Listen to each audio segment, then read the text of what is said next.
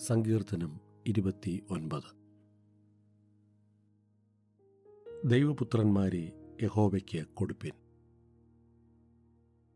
യഹോവയ്ക്ക് അവന്റെ നാമത്തിന്റെ മഹത്വം കൊടുപ്പിൻ.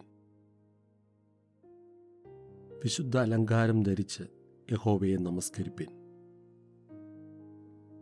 യഹോവയുടെ ശബ്ദം വെള്ളത്തിനു മീതെ മുഴങ്ങുന്നു. പെരുവെള്ളത്തിനു മീതെ യഹോവ മഹത്വത്തിന്റെ ദൈവം തന്നെ ഇടിമുഴക്കുന്നു.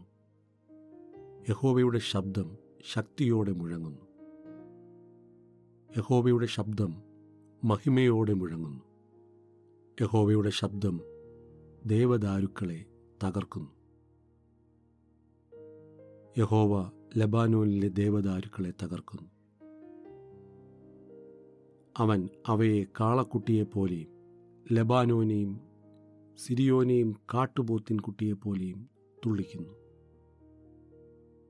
യഹോബയുടെ ശബ്ദം അഗ്നിജ്വാലകളെ ചിന്നിക്കുന്നു. യഹോബയുടെ ശബ്ദം മരുഭൂമിയെ നടുക്കുന്നു.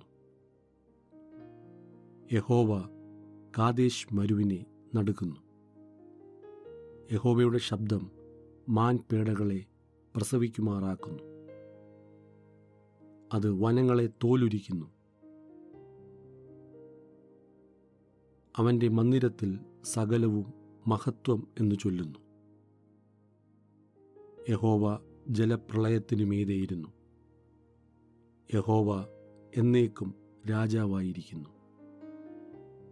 യഹോവ തന്റെ ജനത്തിന് ശക്തി നൽകും. യഹോവ തന്റെ ജനത്തെ സമാധാനം നൽകി അനുഗ്രഹിക്കും.